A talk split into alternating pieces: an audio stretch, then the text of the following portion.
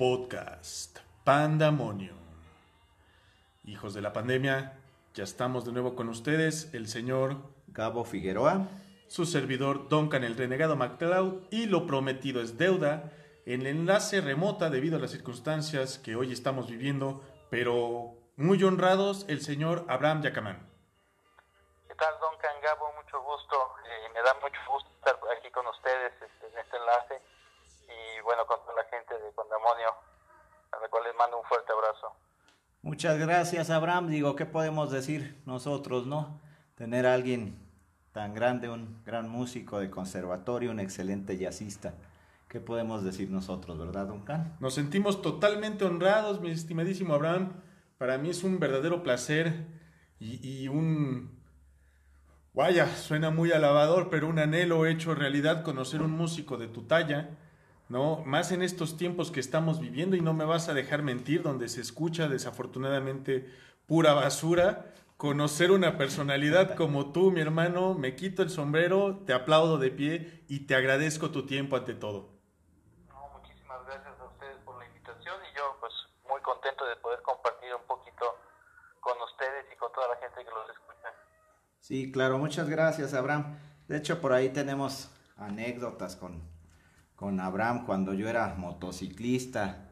Me invitaba a sus eventos y, y pues digo, en ese entonces, o no sé, desconozco, creo que, que todavía estás con Congal Tijuana. Ajá, entonces este íbamos a, a un barcito que estaba por aquí por Villada, no sé si recuerdes. Así es, sí, Y. Sí, no, ya, ya estamos viejos, ya estamos viejos, exactamente. Y de repente también una vez fuimos a uno que estaba en Estado de México, bueno, en la Avenida Estado de México, por ahí por, ajá, exactamente, que también te vimos tocar. Infinidad de veces que, que te íbamos a ver con los amigos bikers, con los amigos bikers. Sí, qué, buenos recuerdos. Sí, claro, por supuesto. Todos los bikers como caían. Sí, Y era, sí. era aparte un espectáculo, ¿no? Eh, aparte de, de un gusto que, que siempre accedieran a las invitaciones y era un espectáculo verlos llegar siempre a los, a los lugares donde tocábamos. Sí, claro, por supuesto, Abraham, era genial. Digo, la música y el motociclismo siempre se han llevado bien, ¿no, mi Y la buena música, sobre todo. no nos confundamos. Música, hoy en día le dicen música a todo, pero una buena música, un buen sax, que se disfrute rico, ¿no? Que haya estudios, que haya preparación. Eso, eso es lo que hace tanto un motociclista como un buen músico, la preparación. Sí, claro, por Así es, supuesto. Sí, bueno, o sea, al final hay gustos para todo, hay también, eh, pues, percepción, ¿no? De, de la música. Hay gente que tiene un poco más afinado ese sentido de percepción de, de diferentes músicas, ¿no? Hay gente que es más convencional. Yo no, no llamaría igual malos gustos o simplemente cada, cada persona también tiene vivencias diferentes, tiene eh, formas de, de entender las cosas diferentes. Y bueno, pues para todos hay, ¿no? Sí, claro, por supuesto, Abraham. De hecho, este, aquí somos irreverentes de repente y, y- y- y, este, tiramos piedras, ¿no? Pero, no, sí, digo, al final del día todo es música. Digo, honestamente a nosotros como motociclistas, pues hay música que de repente procuramos hacer a un lado, pero... Sí, digo, te digo, hay gustos, ¿no? Es correcto. Pero sí, eh, definitivamente, eh, bueno, hay como un, este, de aquí para acá me gusta a mí y de aquí para acá no me gusta, ¿no? Claro. Entonces, cada uno tiene muy marcada esa línea de dónde sí te gusta y dónde no. Y, y sí, de- desgraciadamente también eh, se ha comercializado y se ha industrializado mucho la música y existen muchos monopolios que, que vuelven a sacar lo mismo, que utilizan las mismas fórmulas, que no proponen ¿no? algo nuevo, que, que evitan también la complejidad, ¿no? porque justo lo que, lo que venden es algo que sea digerible en el momento, ¿no? Pero bueno, hay- de todo en la viña del Señor, ¿no? Dicen por ahí. Exacto. amigo, exacto, amigo Abraham. De hecho, pues hay, hay este, como tú lo dices bien, ¿no? Se quedan en, en esa línea, no evolucionan y no muestran algo diferente hacia el público, ¿estás de acuerdo? Así es. Y justo, eh, bueno, el, año pasado, que fue en septiembre, presenté mi, mi primer disco. Digo, he, grabado muchísimos discos con diversas bandas. Claro. Pero fíjate que me. Pues no sé si fue miedo a explorarme, si fue tal vez pues no sé, ese dar el paso, ¿no? Que cuesta mucho trabajo, el, el sentirme yo parte también siempre de, los proyectos en los que estoy, eh, a lo mejor no me dejaba, eh, pues, verme a mí en, eh, generando un proyecto, ¿no? De, solista, de compositor, y justamente en, en, yo estudié en el Conservatorio de Música del Estado de México, y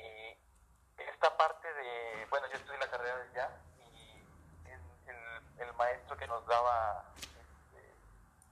clase, me acuerdo que, que nos decía, sí, muy bonito el jazz, chido y todo, pero tú, ¿qué le vas a aportar al jazz, no? Porque, Exacto, es correcto. Entonces, yo decía, puta, o sea, está cabrón llegar a ser un Charlie Parker, ¿no? es hay correcto. tantos músicos muy buenos. No, digo, y, y puede ser, ¿no? Digo, tú eres un excelente músico y, digo, jamás este, diríamos que no se podría lograr, ¿no?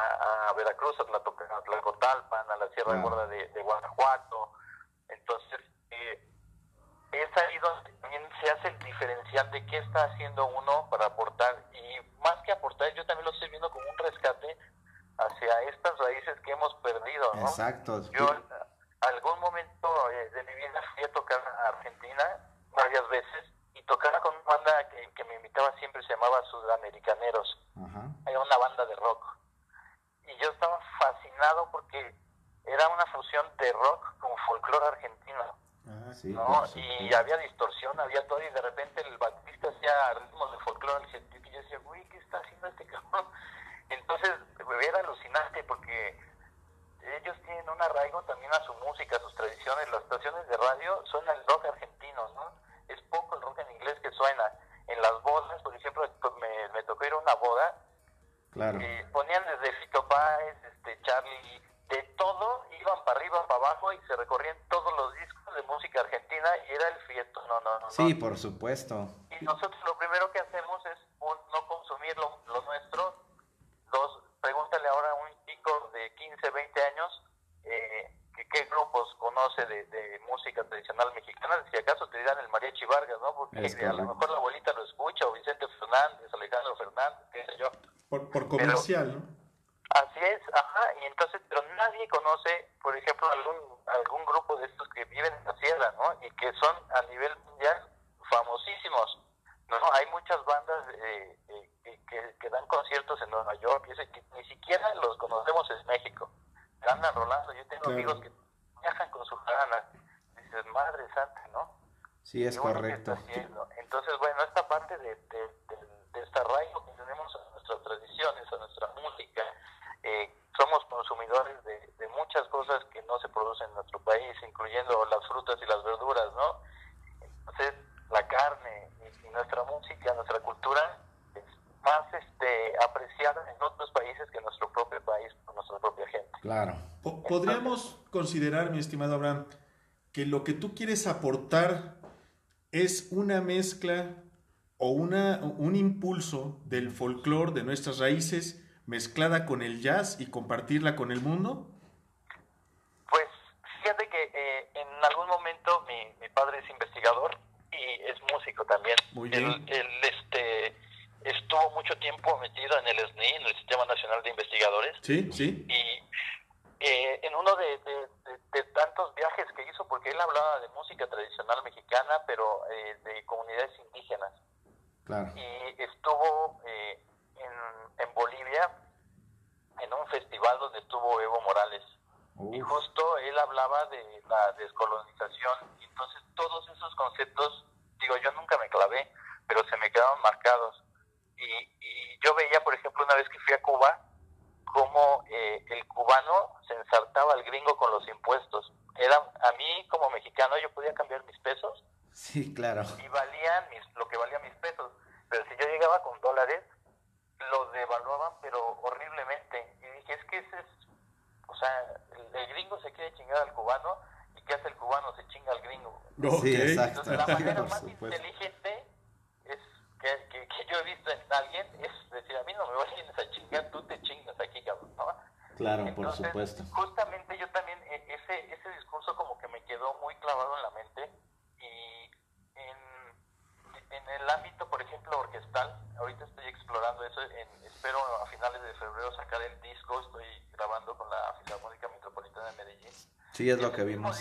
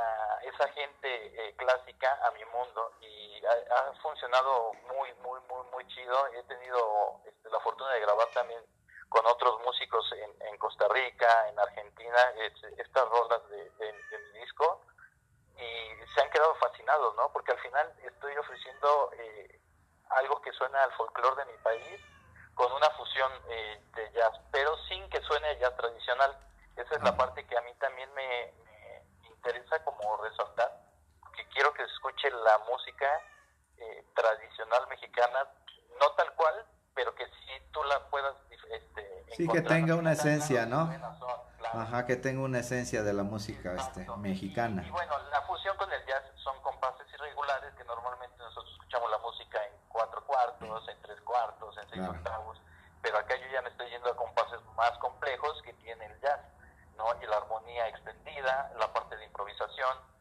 Claro. Y, y bueno ese, esa es la, la, fusión que yo estoy este, tratando de, de lograr ¿no? Entonces, bueno, está esa parte con, con banda del primer disco que salió en septiembre. Espero en febrero sacar este disco orquestal que ya está ya está grabado, faltan los últimos detalles, pero bueno, como esa distancia es complicado también. Y sí, claro. estoy también trabajando con, con otros músicos mexicanos. Eh, estamos haciendo esta parte de colonizar a través de la música con eh, este mismo disco, pero en versión Big Band. Ah, ok, okay.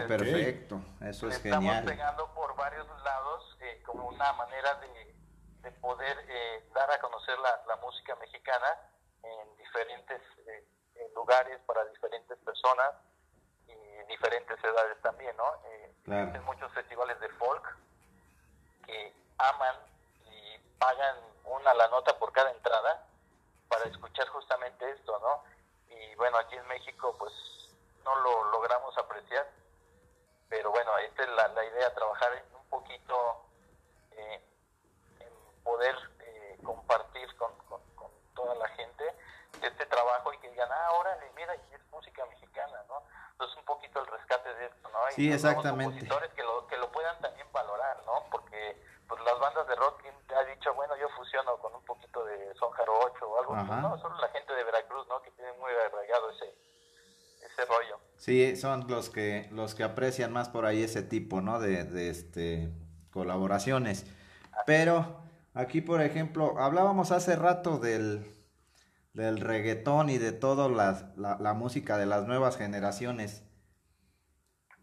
¿Tú qué, qué, le aportarías a esa música, a la música de las nuevas generaciones? ¿Te atreverías a hacer una colaboración con alguien de, de ese género? Mira, eh, me han pasado cosas chistosísimas. Yo he sido un tipo afortunado en la vida. Claro. Y este y alguna vez, este, bueno, yo toco también con artistas de pop, eh, toco con, con, diversa gente, ¿no? Que toca trova, con gente que es que son cantautores, eh, bueno, eh, y una vez en algún festival, algo así, me dijeron, oye, me encantó cómo tocaste, me encantaría invitarte a un proyecto, ¿no? Claro. Y dije, bueno, este, sí, sí, descríbeme todo chido, ¿no? Yo siempre he sido como muy tímido para muchas cosas, ¿no? Y total, me, me invitó, este, me, me dijo, ¿sabes qué? Este es un cuate nuevo que está arrancando acá en Colombia. Claro. Y promete muchísimo, va a haber mucho trabajo, y, pero pues tendrías que venir a Colombia, ¿no? Ajá. Y yo, ah, pues, pues, no, no dejes tu vida, y ahí voy, ¿no? Claro. Este, y me dice, le digo, pues sí, está de chido, pero ¿qué, qué hace? No, pues reggaetón. ¿no? Horrendo, ¿no? Porque ahorita puedes encontrar, digamos, algo más decente en cuestión de lírica, ¿no? Sí, por supuesto. Digo, y al final, al final del día, pues, tú sabes que de repente el reggaetón, este, todos creíamos que se iba a ir, pero si te das cuenta, llegó para quedarse, ¿eh? Llegó para quedarse.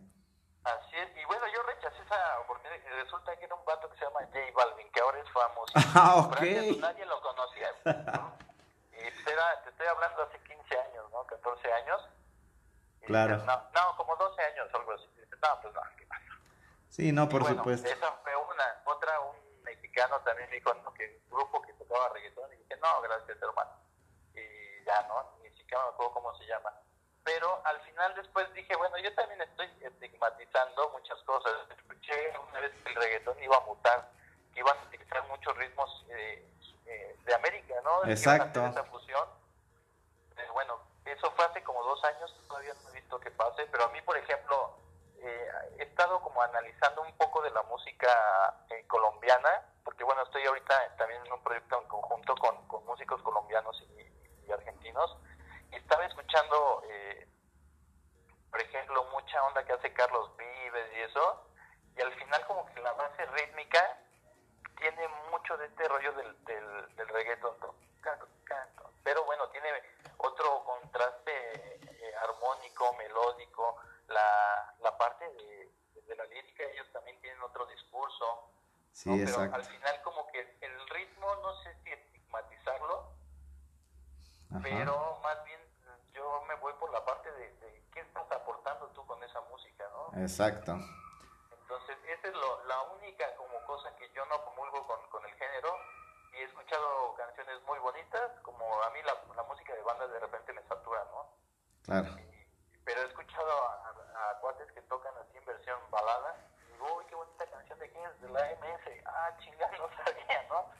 pero bueno, así como con el reggaetón, yo espero que, que, puedan también tener un discurso inteligente o por lo menos un discurso romántico, ¿no? Porque al final también si, si se ha, ha, ha pasado este desarrollo social con la mujer, el, el, cómo pues también ha sufrido durante muchos años, el, el cómo ahora está luchando, ¿no? Por, por tener un lugar respetado en la, en la sociedad, por, por tener un lugar seguro, por tener una convivencia sana con, con el, el otro género y el reggaetón al final también es una parte importante en la vida de las mujeres porque les gusta bailar. ¿no? Y sí, ¿qué crees? Está ahorita de moda. ¿no? Sí. Entonces sería también bueno que, que, que, esa gente que se dedica al reggaetón pudiera darle un sentido, ¿no? Sí, claro, por supuesto. De repente el reggaetón sí es un poco misógino. Digo, y en estos tiempos de violencia contra la mujer sí estamos sufriendo por ahí ese, ese dato. Pero como dices tú, Abraham, a la mujer le gusta bailarlo. Claro, porque al final es un ritmo pegajoso, ¿no? Sí, sí, exactamente. Pero bueno, o sea, así como hacen conciencia y de los abusos que ha habido por parte de, de, de, muchos hombres enfermos, ¿no? A lo largo de la historia, pues también sería bueno que, que protestaran por algo que, que, que también vale la pena, que es cambiarle ese sentido a, a, a este género, a este bola de misóginos, ¿no? O sea, solo hablan de que me restringen las... Ahí, sí, no. sí, exactamente. Entonces también sería bueno que hubiera un poco de congruencia por parte de todos, ¿no? Desde, desde los, los, los creadores de la música, eh, de la gente que lo consume. Exactamente. ¿no? Yo creo que nosotros como sociedad podemos presionar para muchas cosas. ¿No? Sí, es un hecho, es un hecho, este, presionar como bien tú lo dices y pues obviamente tratar de, de, que las letras cambien, ¿no? Porque al final del día tú dices, es un ritmo pegajoso y a mucha gente le encanta. Y si se cambiara y te diera un mensaje, pues sería genial, ¿no crees, Abraham?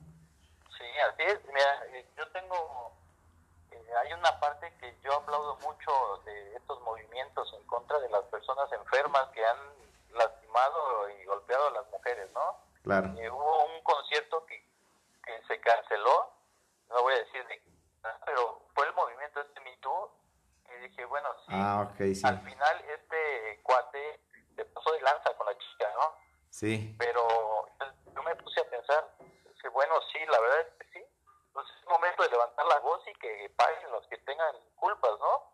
Claro. Pero también, eh, pues así como ese movimiento, y se obliga a los empresarios, a los músicos a, a cambiar también a ese tipo de gente enferma, pues también ah, que se al final si tú das un discurso enfermo es porque estás enfermo, ¿no? Entonces ayuda un poquito a cambiarle la visión al reggaetonero de que no todo es sexo, ¿no? Es correcto. ¿No? Y que también sean conscientes de que detrás de ese, ese personaje que lastimó a alguien, pues hay, hay un círculo de gente que tal vez no tiene nada que ver. Y, que también hay esa parte de comprensión, porque pues al final fueron varias bandas las que ya no tuvieron ese concierto y ya estaba fue en un lunario, y pues eso no te lo regalan. ¿no? Sí, no, sí, claro.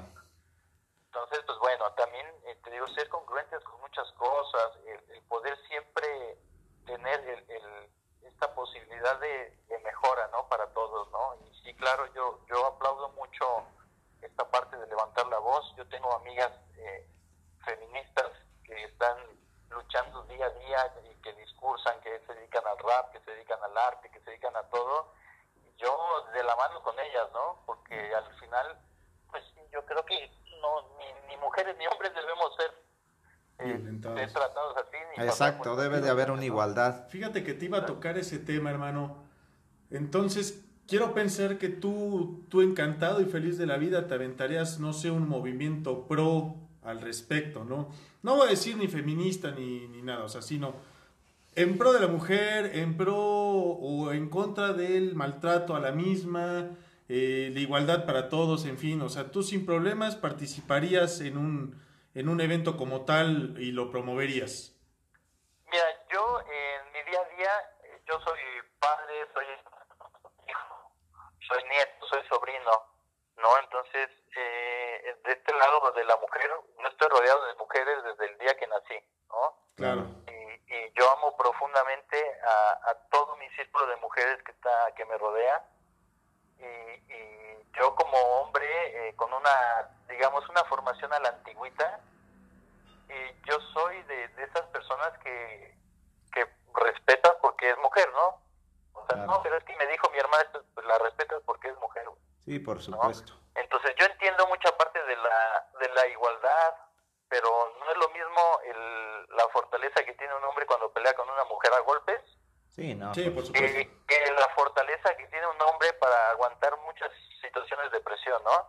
Entonces yo he aprendido también a que eh, el, ser fuerte no está en qué tan duro pegues, ¿no? Sino qué tanto resistas, analices la situación y crezcas, ¿no? Exactamente. Entonces, yo más que meterme a un rollo de decir vamos a marchar, yo en mi día a día eh, trabajo por muchas causas, ¿no? Yo apoyo Desde tu persona, claro. Tu granito de arena.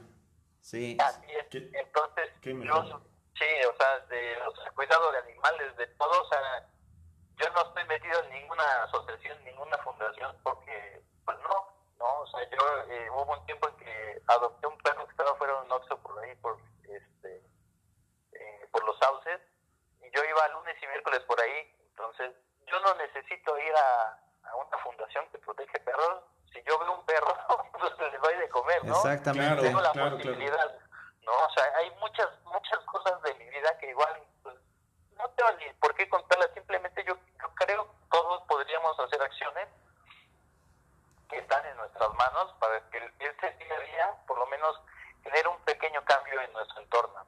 Y al final también genera un cambio en, en nosotros mismos, en nuestro nivel de conciencia, en nuestro, o sea, te sientes diferente, actúas diferente, piensas diferente, ves la vida diferente, la disfrutas diferente. Es correcto, mira, no puedes cambiar yo creo que al mundo si no cambias tú. A partir de, de, de, cambiar tú y hacer lo correcto, a partir de ahí el mundo podría ser mejor si todos pensáramos así, estamos de acuerdo. Si todos pensáramos como tú, exactamente. No, pues es que mira, todos pensamos muy diferente. Esa es eh, también una de, de, las humano, que a mí, yo tengo amigos de todo tipo, ¿no? Que dicen, ah, es que este güey es fresa, ah, no, es que el güey se lleva con puros nacos. Ah, o sea, yo no, no tengo etiqueta para me llevo con gente de todo. ¿Cómo decías de los motociclistas, Abraham? ¿Eh? Los motociclistas, nada que ver conmigo, ¿no? Exacto. Y pues yo, yo sí chido, ¿no? Y hay, igual, tengo ahorita ya como un recorrido amplio de bares de donde toqué en la música, tengo casi 25 años. Claro. Y entonces de repente hay, hay bandas que me topan y yo digo, ah, ¿cómo se llama? ¿Cómo se llama? Entonces estoy, pero he visto miles de caras, ¿no? Sí, Pero por supuesto. Me da mucho gusto que, que me, o sea, me toco vatos de absolutamente todo. Entonces, es ahí donde también yo creo que el, el mundo es como te dicen que es, no es cierto. O sea, el mundo es como, como, como tú lo vas aceptando. O sea, yo no, no veo un, una separación de clases, no veo una separación de género. O sea, yo veo compas, ¿no? Y, y me llevo con compas de todo. Eso me da a mí una satisfacción de, saber que, que eso, eso es la vida también, ¿no? O sea, sin etiquetas, sin, este, sin fronteras, y no, yo tengo Exacto. de todos lados y, y no estoy etiquetando a nadie, yo conozco a la gente como es y así lo acepto, ¿no? Porque si no, si tú estás juzgando a una u otra persona, pues vienen todos estos, estos con- conflictos en los que estamos sometidos como sociedad día a día, ¿no? Entonces yo creo que, que, que el, el soltar es también como un ejercicio importante para nuestras vidas e interesante conocer a, a- a otras personas diferentes a ti y aprender también de ellos, Sí. Habrá cosas que no te gusten, pero estás aprendiendo al final. O sea, si tú no juzgas, vas a aprender muchísimo, ¿no? Sí, Pueden generar exactamente. vínculos muy, muy chidos. Sí, claro que sí, digo, no hay. Sería un mundo perfecto porque si todos, este, si todos tuvieran esa opinión, ¿no? Al respecto, porque por ejemplo, digo, si hay mucha gente que selecciona y, y, y divide, ¿no? Sí. Entonces, ajá, es que también es una, una herencia que hemos tenido, que yo creo que, que si hacemos una investigación, pues eh, yo no quiero hablar de, de la iglesia o cosas así, pero al final nos han ido heredando muchos vicios, muchos miedos, muchos estigmas, eh, muchas etiquetas. Entonces, pues yo creo que también estamos en una época de muchos cambios de conciencia, de, de, o sea, simplemente en la cuestión política pues no habíamos vivido nunca nada de esto, ¿no? no, Y no, ahorita es un desmadre porque la gente está en, en, en esos paradigmas de antes y que estuvo bien acomodada o que no estuvo bien acomodada. Se empiezan a hablar de un desmadre, pero al final como sociedad generamos un cambio que no existía. sí, ¿no? exacto. Entonces sí ha habido un cambio de conciencia, no tenemos eh, la preparación como para sostenerlo, eso ya lo Ya ya lo quedó más vimos. que claro, sí está cabrón Sí, porque el, el que estaba convencido, no, sí, el cambio, ahora dice, no, es que este valió mierda", madre. ¿no? Ajá, sí, Sí. Yo no sé si es una mierda, si es el mejor. Yo lo único que sé es que no depende de esa sola persona, Exacto. y porque al final la política sigue siendo la política, eso no ha cambiado. Sí, no, claro. Se mueven de una manera que yo digo sin entender. La burocracia sigue siendo burocracia, no va a cambiar nada de eso. Pero bueno, si nosotros ya hicimos un cambio, ¿por qué no sostenerlo desde nosotros?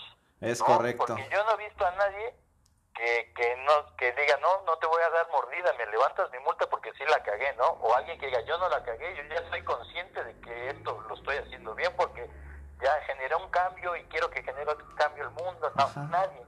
Exacto, y que el, que cambio se mantenga. algo. Claro.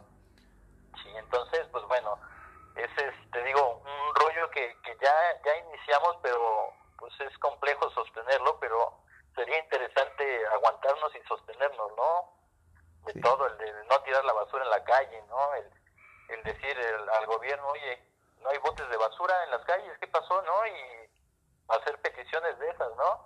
Sí, exactamente. Todos volvernos un ejemplo. Pero que repercuten, así nadie se da cuenta de que en, el centro no hay botes de basura. Sí, por supuesto, claro que no, y no, no los hay.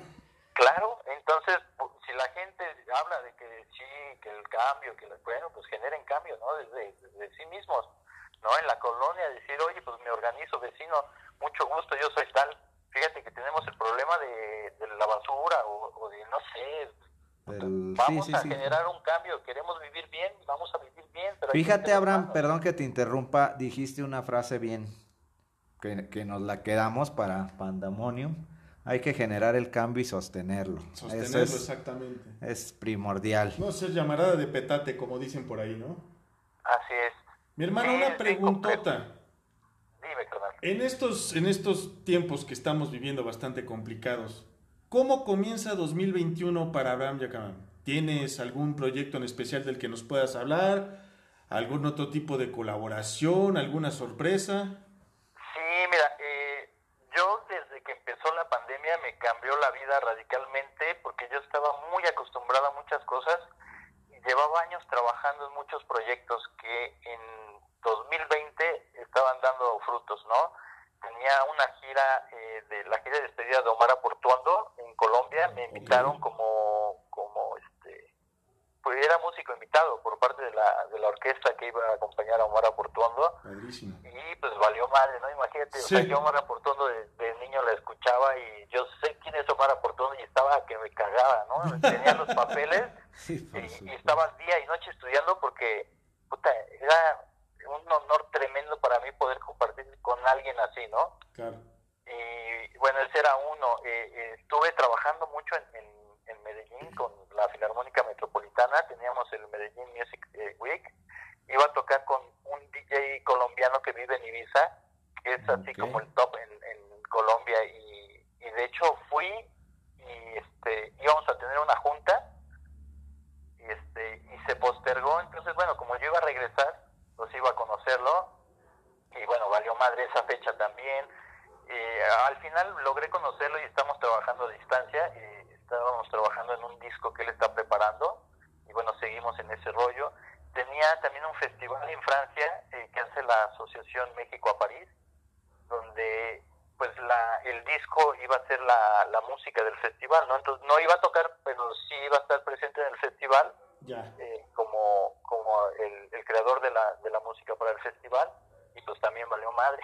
entre, entre muchas otras tocadas, eh, con Congal lanzamos disco el año pasado y pues bueno, también el aniversario valió madre, el, todo lo que teníamos para el disco valió madre. Abraham, esto valió madre para todos, ¿eh? Valió madre todo, pero fíjate que, que del, el, ver que todo valía madre, que tú ya no podías planear, que no, no podías tener el control de nada, eh, me ayudó muchísimo.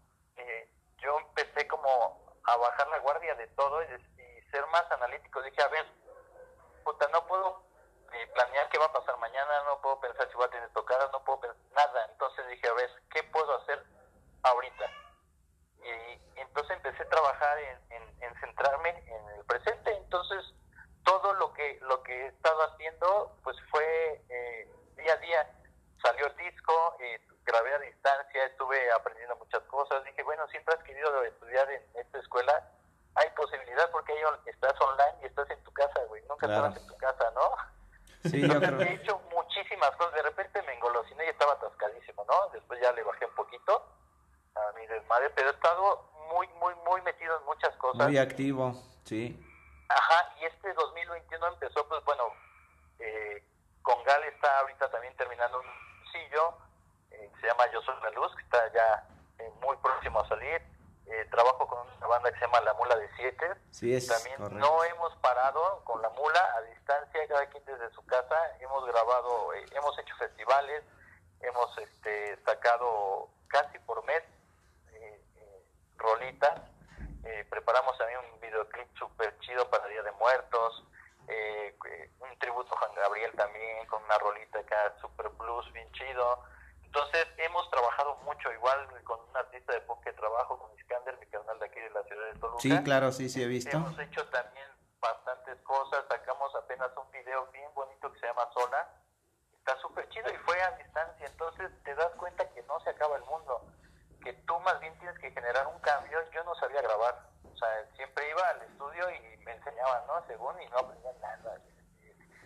Entonces, a mí, yo me compré una interfaz de audio, tuve que aprender a grabar, Claro. tuve que aprender a editar video, tuve que aprender a hacer muchas cosas que Sí, es correcto. yo no me daba cuenta que un músico debe de tener, ¿no? No, y tú sabes que hay una frase que dice, que es bien cierta, ¿no? Que dice adaptarse o morir.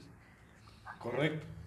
Y, Sí. y a partir de ahí, esto, digo, nos generó un desmadre a todos, es correcto, pero fue un parteaguas para, para poder conocer otras cosas, ¿no? Para pasar a, igual a una era digital que no todos queríamos, pero lo tuvimos que hacer. Definitivamente yo no la quería.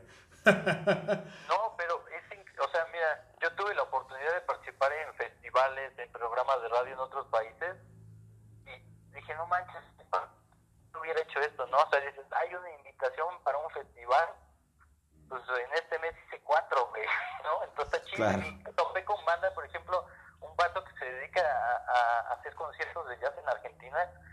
eh, no sé cómo salió el contacto y estuvimos platicando por, por WhatsApp, este, llamada, como dos horas. O sea, nos hicimos compas así, cabrón, ¿no?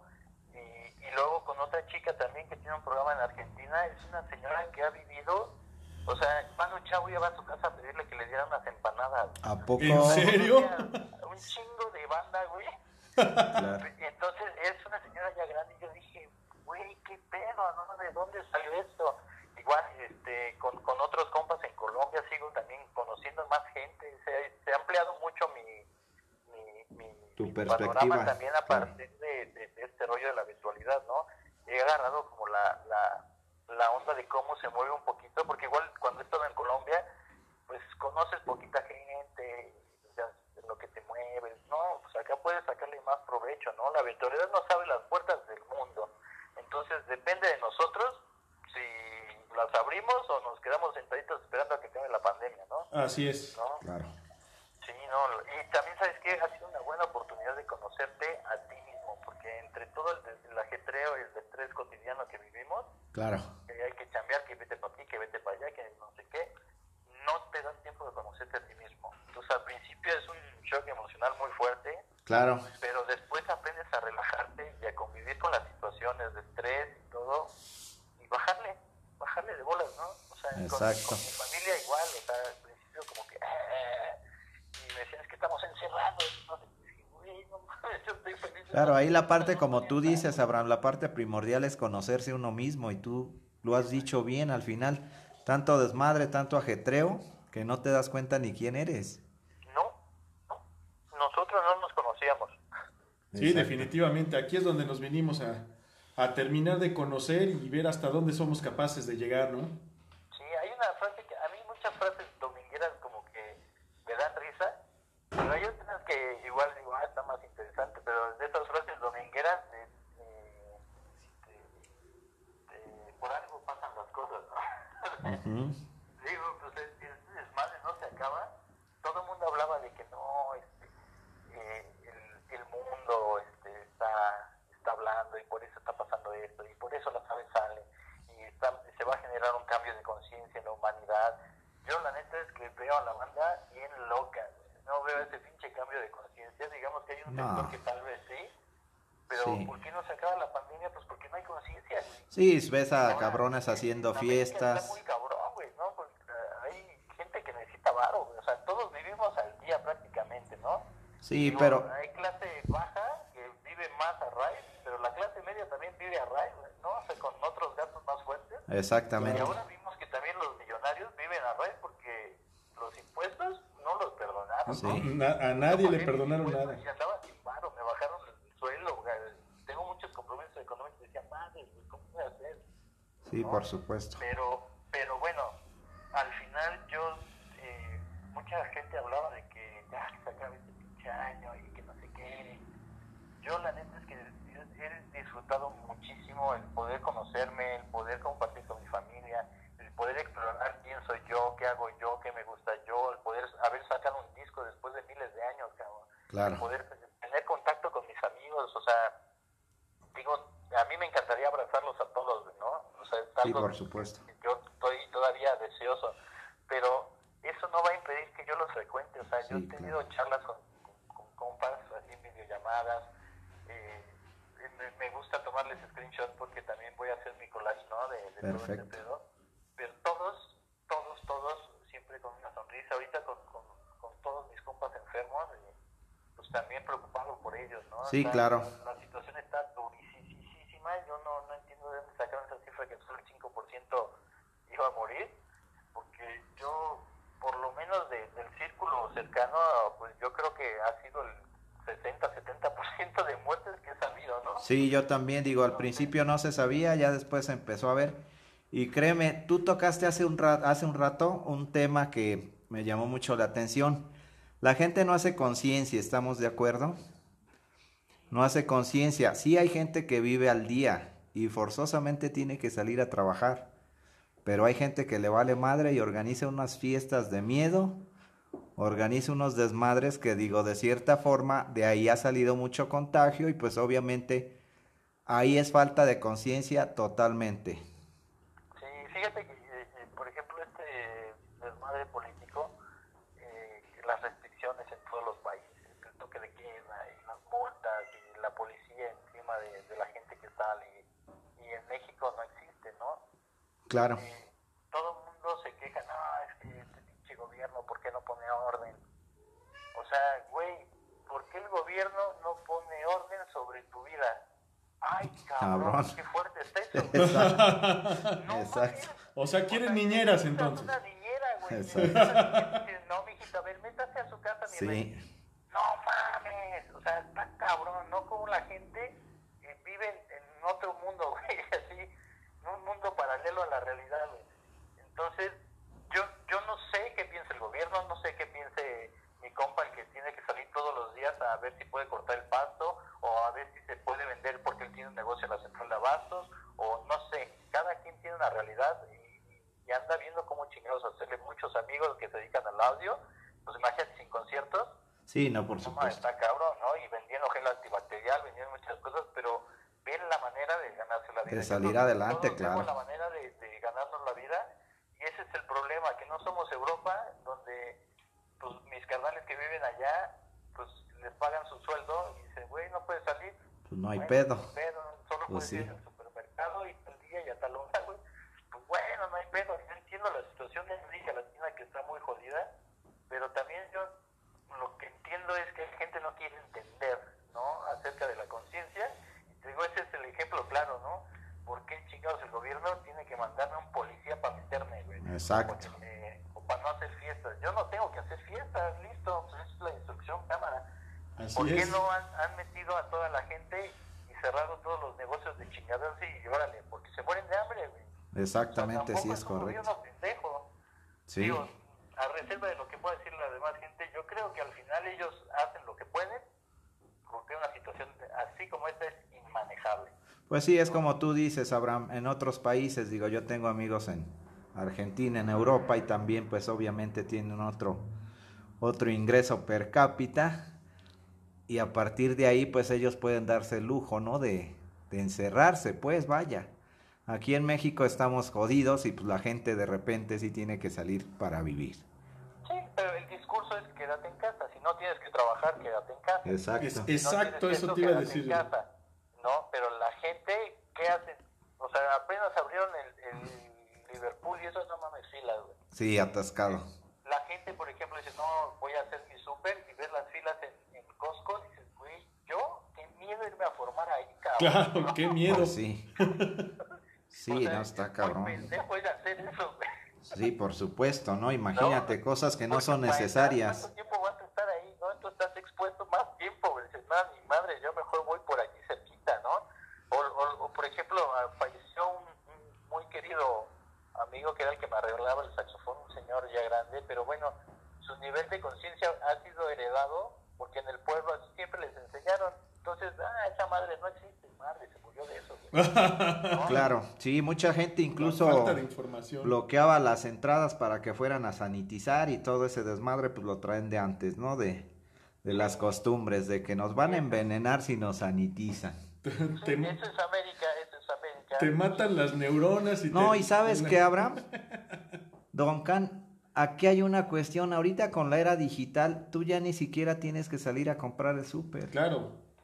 Ya te lo llevan a tu casa, No, a la no, en- comida. En, realidad salimos por necios, ¿no? Porque somos desobedientes, porque somos obstinados y porque Sí, no si queremos tienes cambiar. La posibilidad de quedarte en casa y sales, pues estás muy pendejo, güey, ¿no? Porque si yo recibo un salario y ya no tengo para qué salir, pues estoy Ah, en la computadora. Exacto, ¿Qué como bendecido eres, cabrón? ¿Para qué sales o para qué invitas a, a tus compas a venir a echar una chela, güey? Sí, no, está muy cabrón, muy cabrón. Mucha falta de conciencia. Sí, yo recibí invitaciones, pero no tienes idea, no, y, y no echamos unas chelas. y-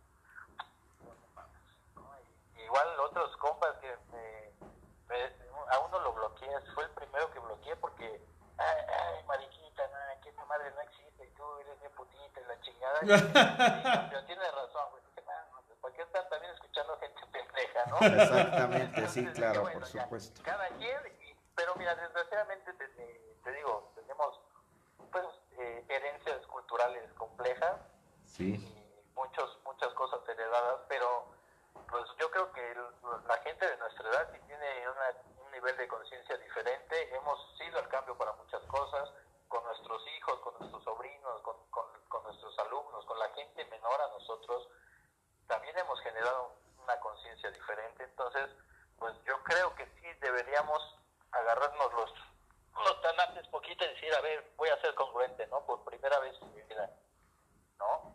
claro, claro, eso es parte de la realidad. agradecidos también con, con, con todo lo que somos, con todo lo que tenemos, con quién estamos, ¿no? Yo creo que, que también los, los problemas que yo he escuchado de la gente que está encerrada y dices, güey, no mames, o sea, tienes ahí, o sea, me decían cua- compas, no, pues es que yo, este, ah, tengo muchos pedos con mi vieja. Yo quisiera tener a mi vieja aquí, ¿no? y, y yo, por ejemplo, disfruto mucho también a, a mi familia, eh, a mi hija, yo pues soy maestro y papá, ¿no? Porque hay que entrarle, ¿no? Y digo, pues la parte de, de tener que tocar, de hacer muchas cosas se modificó, pero pues también es un regalo que tengo yo del poder convivir más, ¿no? Así con lo que tengo aquí, conmigo, con, con, con muchas cosas, el poder decir, bueno, yo siempre que te- quería tener tiempo para estudiar cosas, para hacer cosas. ¿Cuántos de nosotros no hemos tenido todos estos meses? Para que nos poder- han pasado exacto. como agua, ¿no? Sí, Entonces, pues bueno, yo creo que sí podremos aprovechar de, de todas las situaciones, sacarle provecho y esta es una muy buena oportunidad para prepararnos, para hacer más cosas, para disfrutar muchas cosas, para disfrutar nuestra casa, nuestra familia, ¿no? Para poder tener tiempo de sentarme y decirle, voy a hablar a mi compa, ¿no? ¿Cómo claro. estás? Demostrar que tienes cerebro, simple y sencillamente, ¿no? Que no se, no se te cierra el mundo. No, no, no, es que es una oportunidad de ser más creativos. El mexicano es muy creativo. Exactamente. Entonces, siempre ha salido adelante de todas y de esta no va a ser la excepción. Claro, sin Pero- lugar a dudas. ahora tenemos más herramientas, más posibilidades para hacer más cosas. Yo, por ejemplo, sí digo, cuando acabe la pandemia, si no estoy preparado, voy a valer madres, ¿no? Porque ¿por qué Claro. estás de calientito sacando discos si cuando te llamen a un concierto tú no tienes preparado todo, ¿no? Entonces yo estoy en chinga haciendo muchas cosas porque también digo, y van a empezar los festivales, entonces si yo ya no tengo esto y esto y esto y esto preparado, pues es como si no tuviera nada, ¿eh? ¿no? ¿Qué voy a mandar? ¿Qué voy a tocar? O sea, necesito estar a la altura, ¿no? Claro, amigo. muy calientito porque así grabado es más fácil hacerlo, ¿no? Entonces los festivales donde has estado que se llaman para presencial, necesitas ir estructurando todo.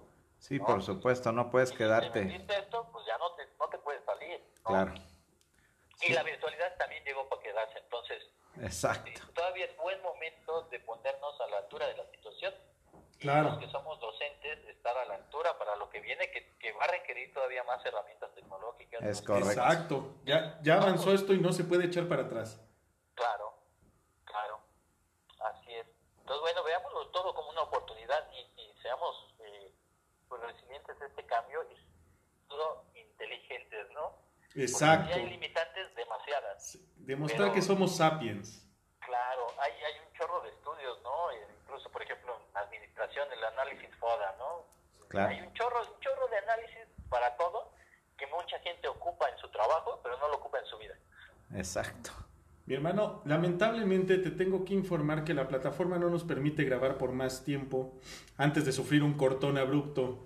Te quiero agradecer infinitamente este enlace, que nos hayas dedicado tu tiempo. Sabemos que eres una persona muy ocupada, exitosa.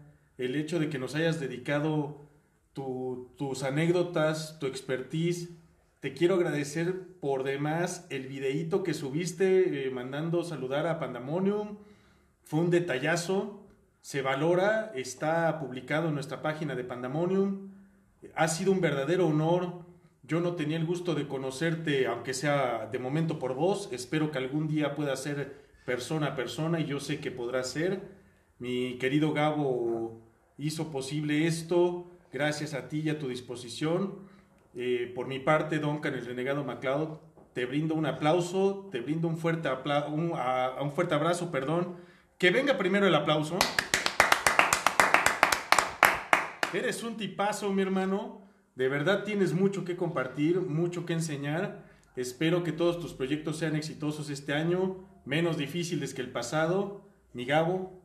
Igualmente, Abraham, pues más que agradecerte, digo, yo creo que ya teníamos el gusto de, de conocernos y a partir de eso infinitamente gracias por, por brindarnos tu, tu tiempo, amigo.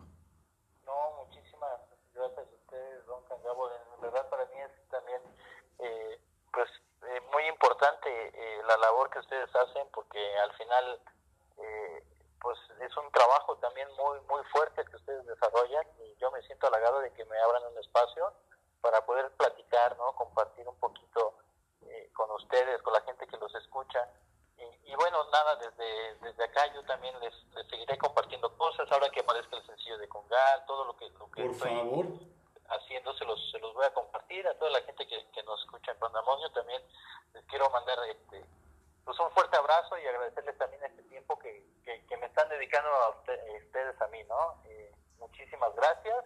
Y pues nada, también eh, de lo que yo estoy haciendo hay videitos en YouTube, como Abraham Yacaman Music, eh, Facebook, Instagram, en todas las plataformas digitales está el disco y próximamente estará el segundo disco.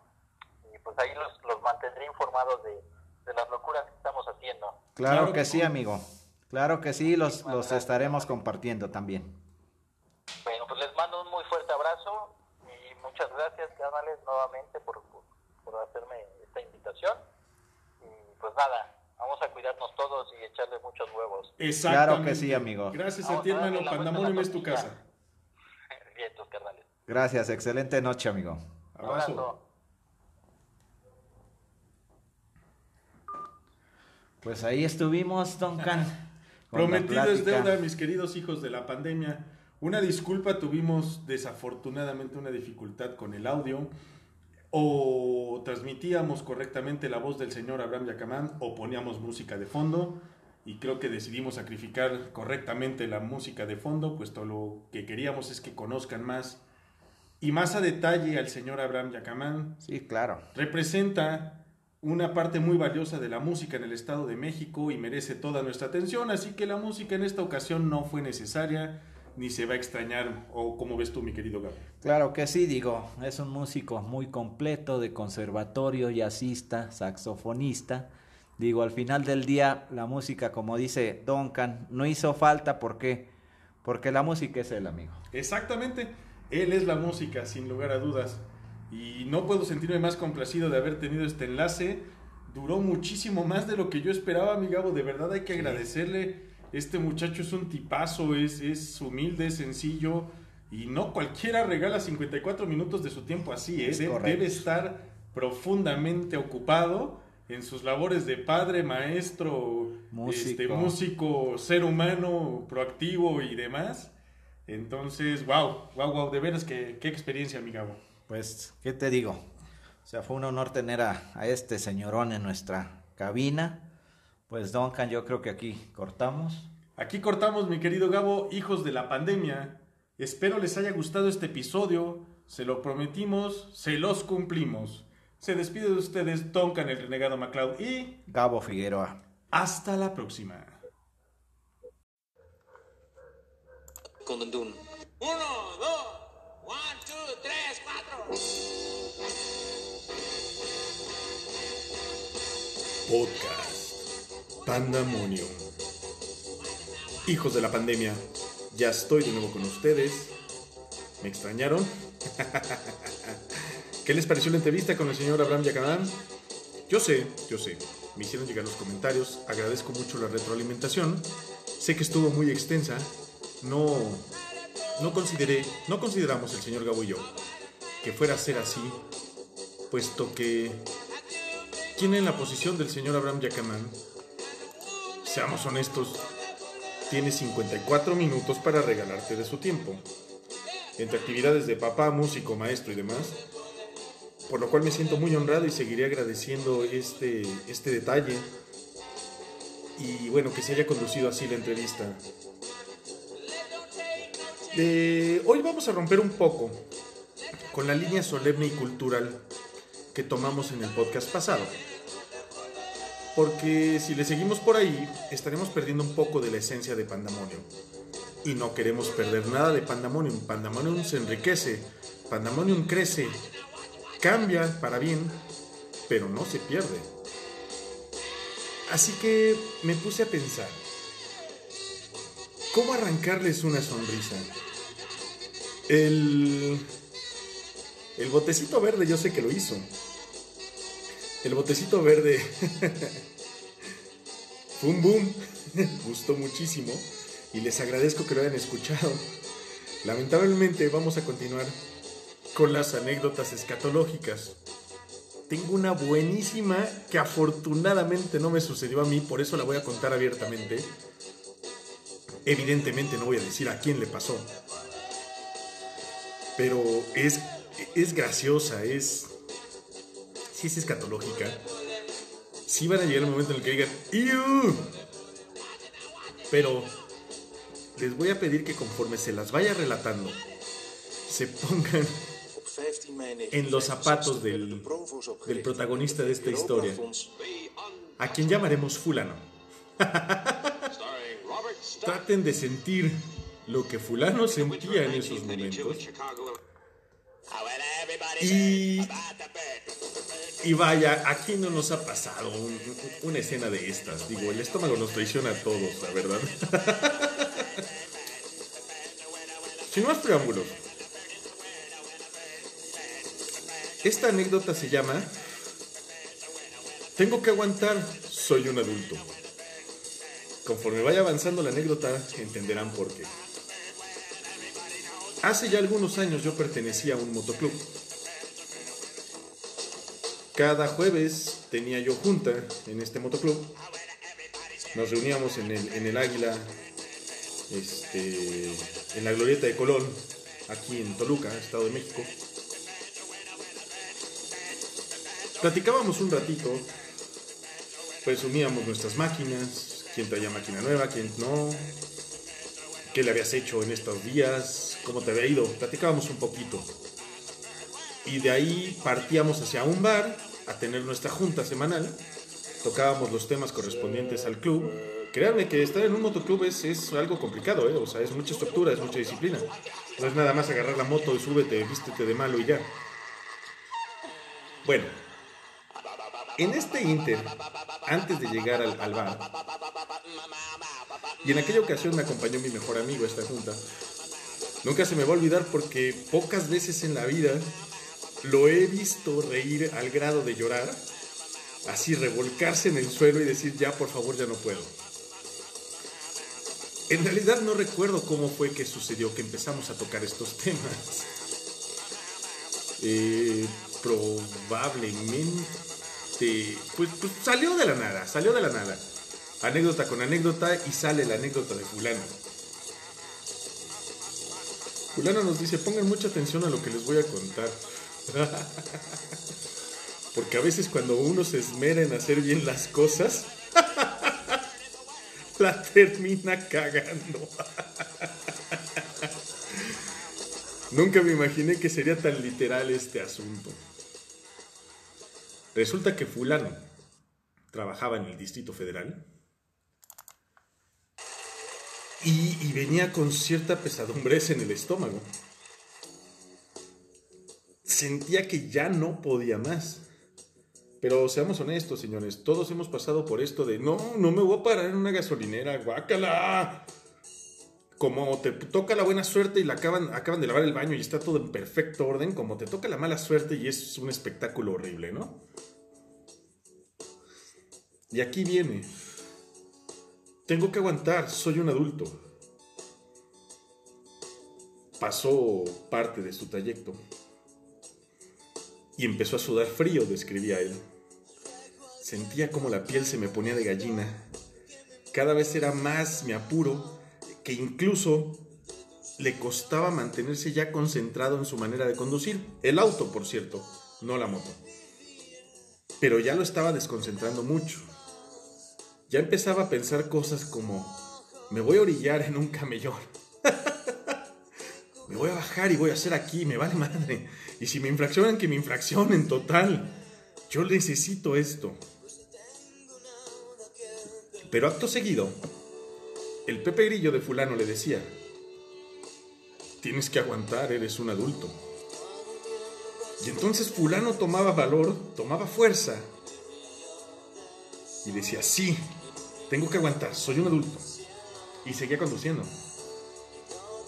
En realidad la distancia a recorrer no era tan larga, porque él trabajaba en la entrada del Distrito Federal y vive en el municipio de Lerma, por lo que fulano le esperaba solamente un recorrido de por mucho 45 minutos, un poco de tráfico, una hora.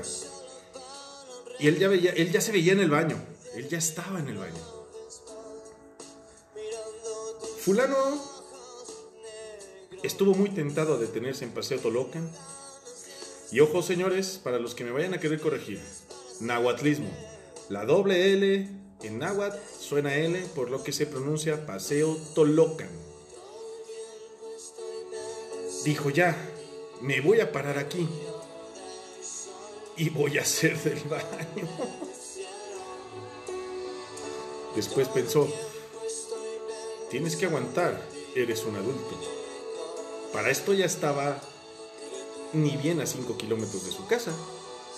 Ya contaba, él ya solo pensaba, ah, voy a llegar. La puerta va a estar cerrada, como debe de ser, el portón de entrada.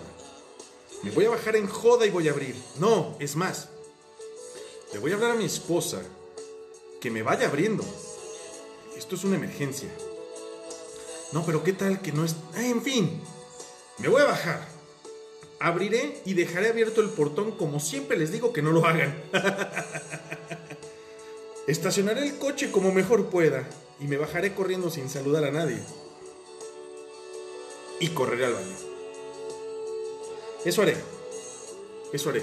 Fulano, tienes que aguantar, eres un adulto. Se acercaba el momento de llegar a este mágico portón que él ya lo veía como la tierra prometida. Va llegando a su casa y dijo, esta vez ni me voy a enojar. Bendito Dios, el portón lo dejaron abierto. Como clara y expresamente les he dicho que no lo hagan. Bien, aprovechó. Y en eso se fija. Maldita sea, está mi cuñada aquí afuera. ya se estaban despidiendo de su esposa, pero era lógico que le iban a decir, hey fulano, qué gusto que te vemos, ¿cómo estás? Y él no tenía ya el tiempo de saludar a nadie, de hacer vida social con nadie. Por lo que dijo, me voy a ver grosero. Diré buenas tardes, ahorita abajo. Soy un adulto y tengo que aguantar, ya llegué al baño. Estaciona el coche. De manera muy grosera se le olvida decir nada. Pasa entre todos corriendo. Abre la puerta de su casa.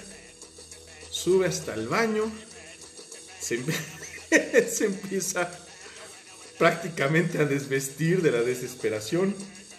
Levanta la tapa del WC. No me odien por lo que les voy a contar. Yo he sido víctima de alguna manera de estas porquerías de trapos que como les gustan a las mamás, a las señoras, comprarles a la taza de baño. Sí se ve bonita, pero no te deja abrir la tapa. Carajo, y si no te deja abrir la tapa, esto es lo que puede pasar. levanta la tapa, cuando se va a sentar se cierra la tapa y huevos para todos lados. Como lo describe él, el buen señor fulano,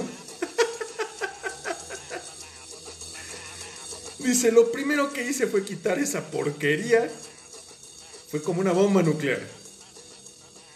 Quitarla con mucho enojo. Dice, yo dejé el baño poco más que decorado.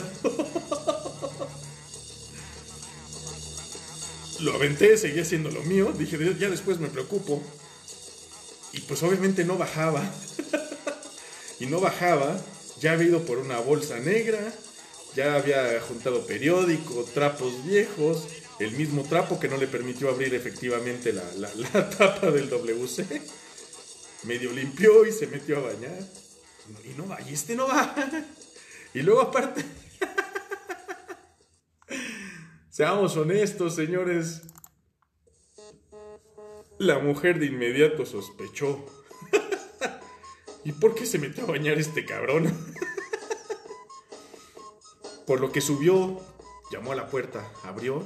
¿Se puede saber por qué te metiste a bañar? ¡Cállate! Ahorita ni me hables. no quiero saber de ti.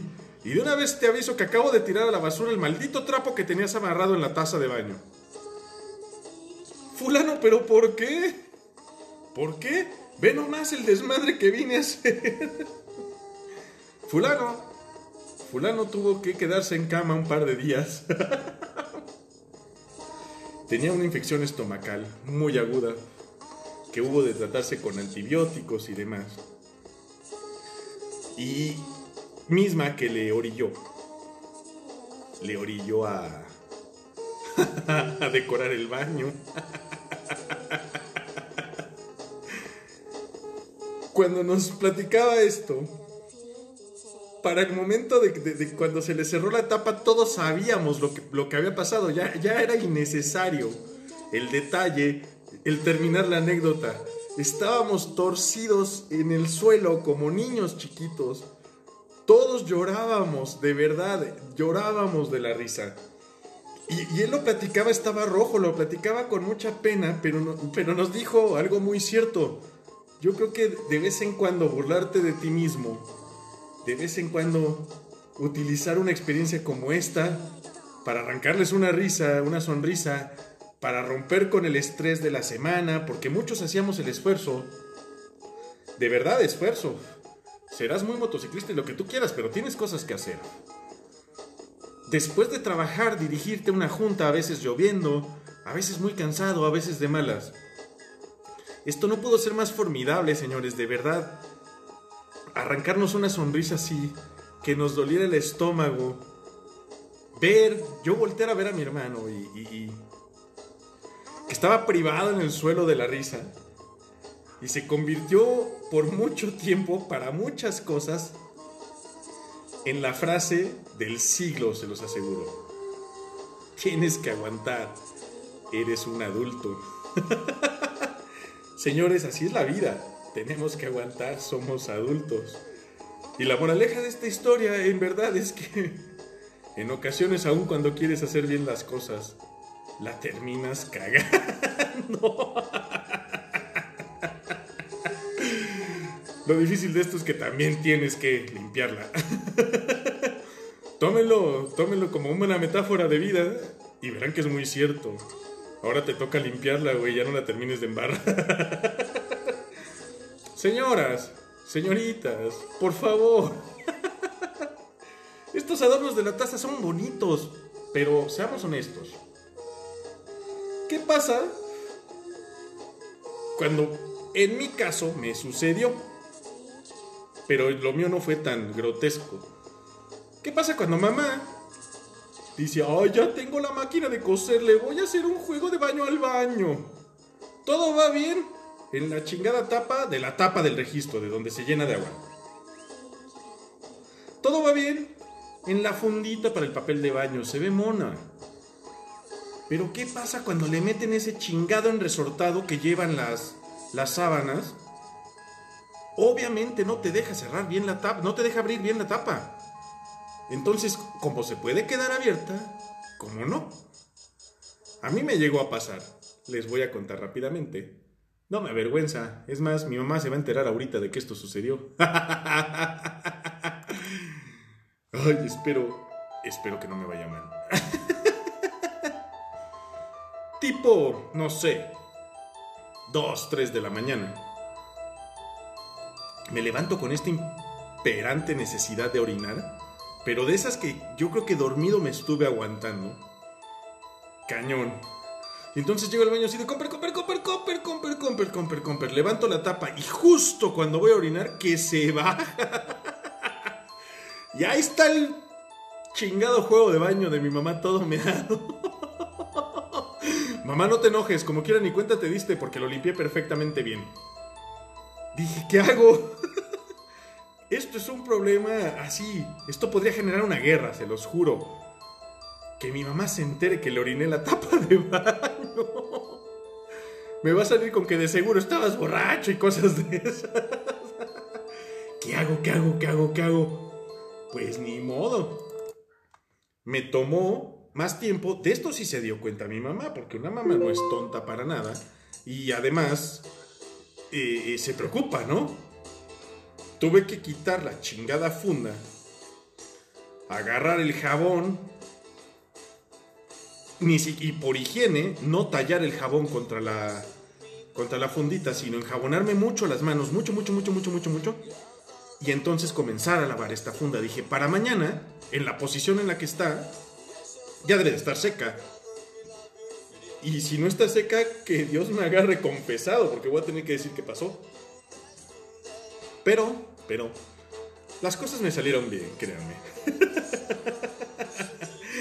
Amanecí con un miedo así de, ¡ay, qué bueno que me tengo que ir a la escuela! Pasé al baño, me lavé los dientes, toco la funda, perfectamente seca. Indudablemente se veía más limpia de lo que estaba, pues hay días para lavar, hay días para quitar y poner otra, en fin. No es que la tuviéramos puerquísima, pero sí se notaba que se había lavado, pero dije, esto ya no me importa. Ya no es asunto mío. Si me preguntan, yo no tengo idea. Se acabó. Así pasa con las funditas de las tazas de baño.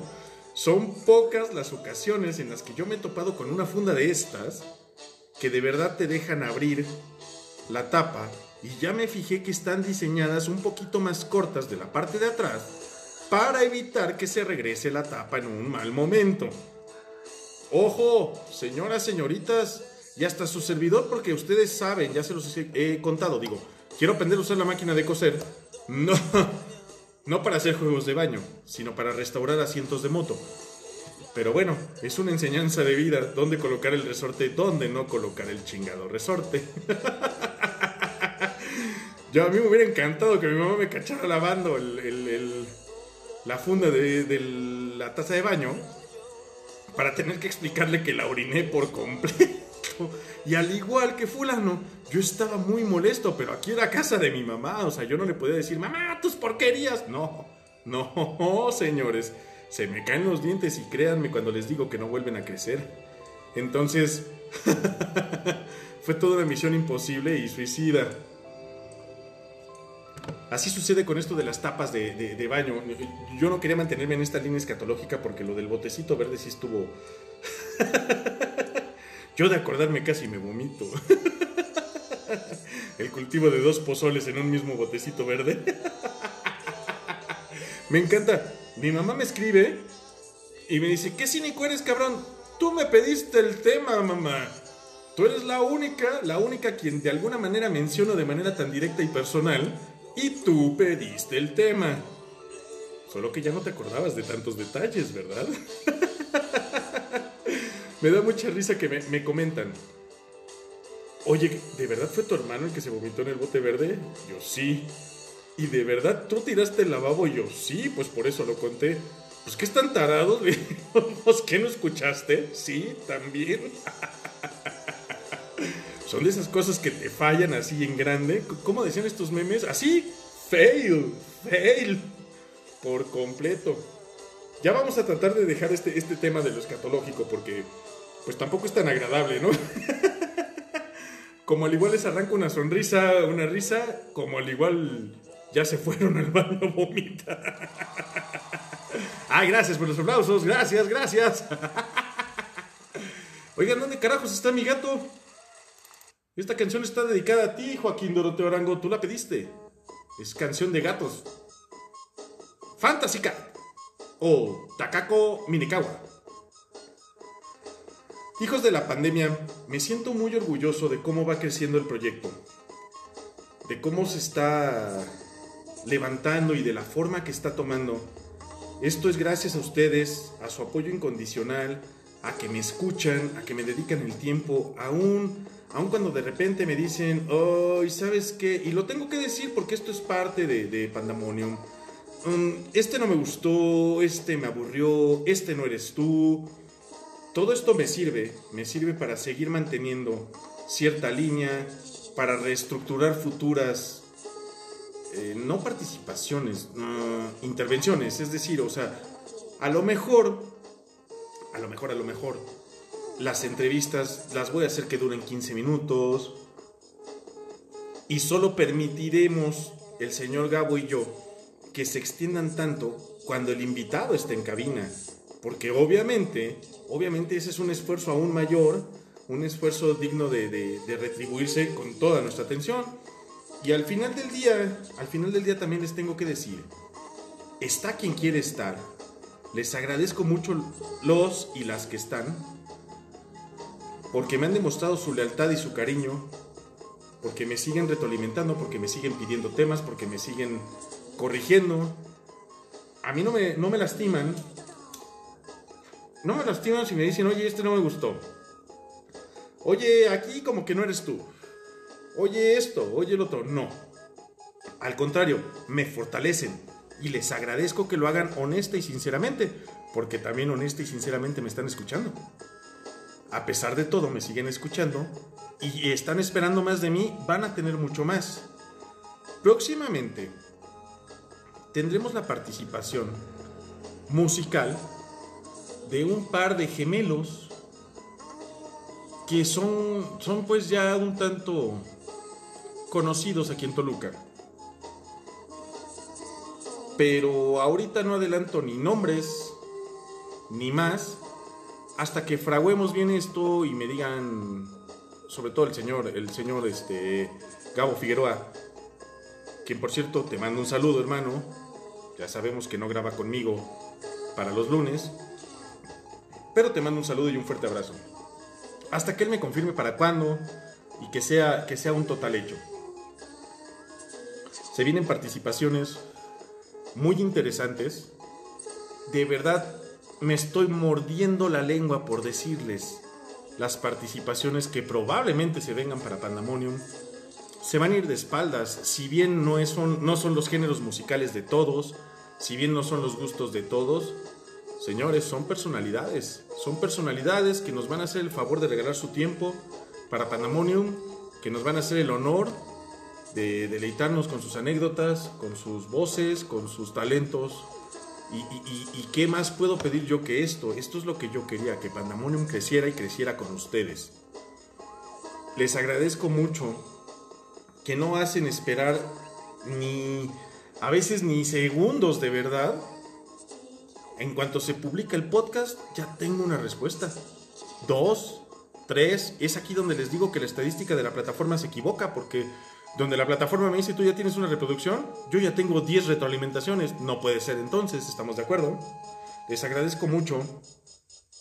Saben que a título personal jamás, jamás su servidor Duncan, el renegado Macao, va a dar un saludo.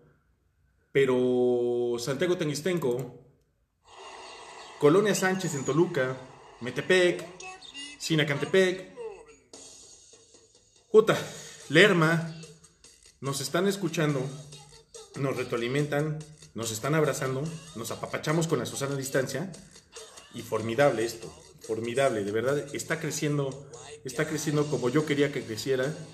Me siento muy orgulloso de este proyecto, pero sobre todo me siento querido.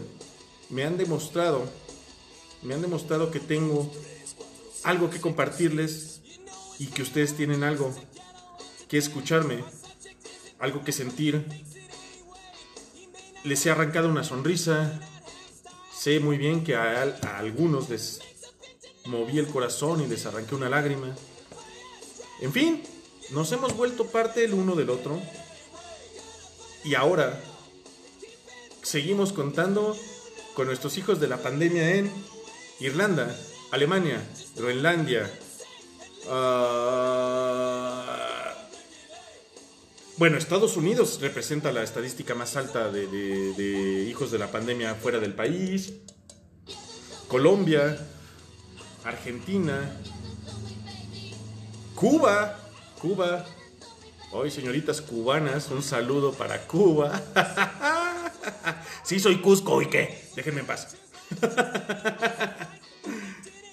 No puedo estar más complacido con la manera en que ha crecido Pandemonium, de verdad.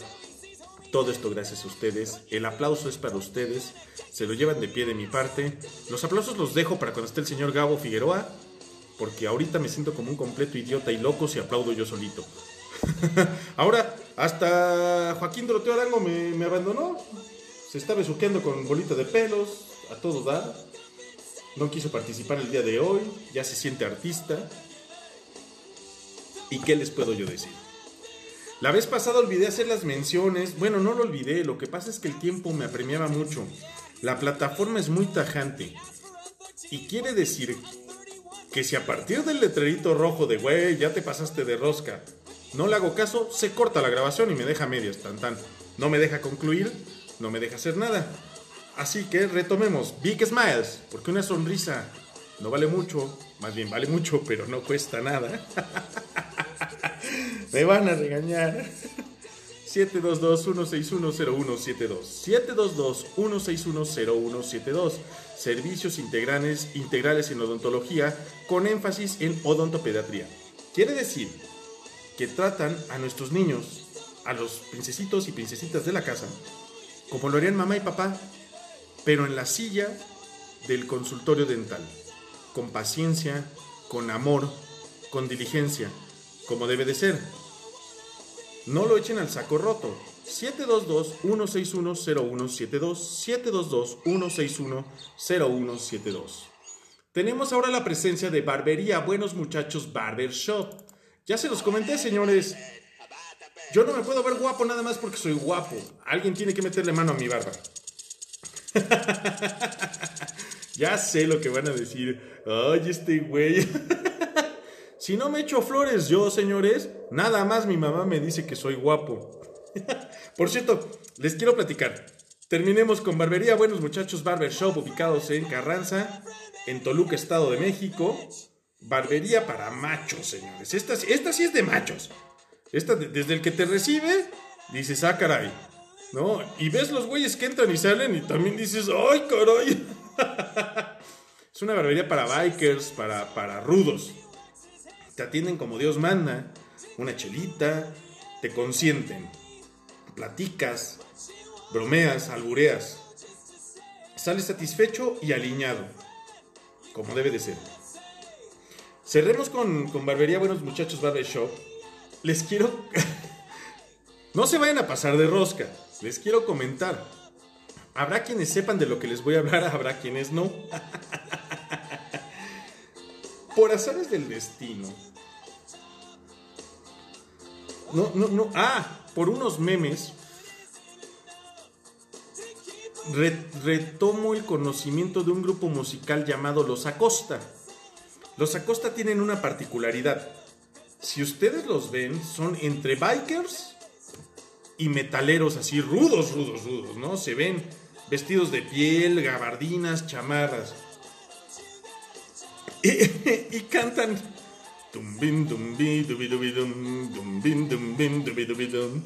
Un amor de novela. Ya muchos de ustedes en sus mentes ahorita dicen, ah, sí sé quiénes son. Son, son. Son como hit de los 90 más o menos. Ya son, ya son, pues de la historia de la música. ¿Y qué creen que me dijeron? Y no concuerdo con ello. Háganmelo saber, por favor. Me dijeron que estoy igualito al vocalista.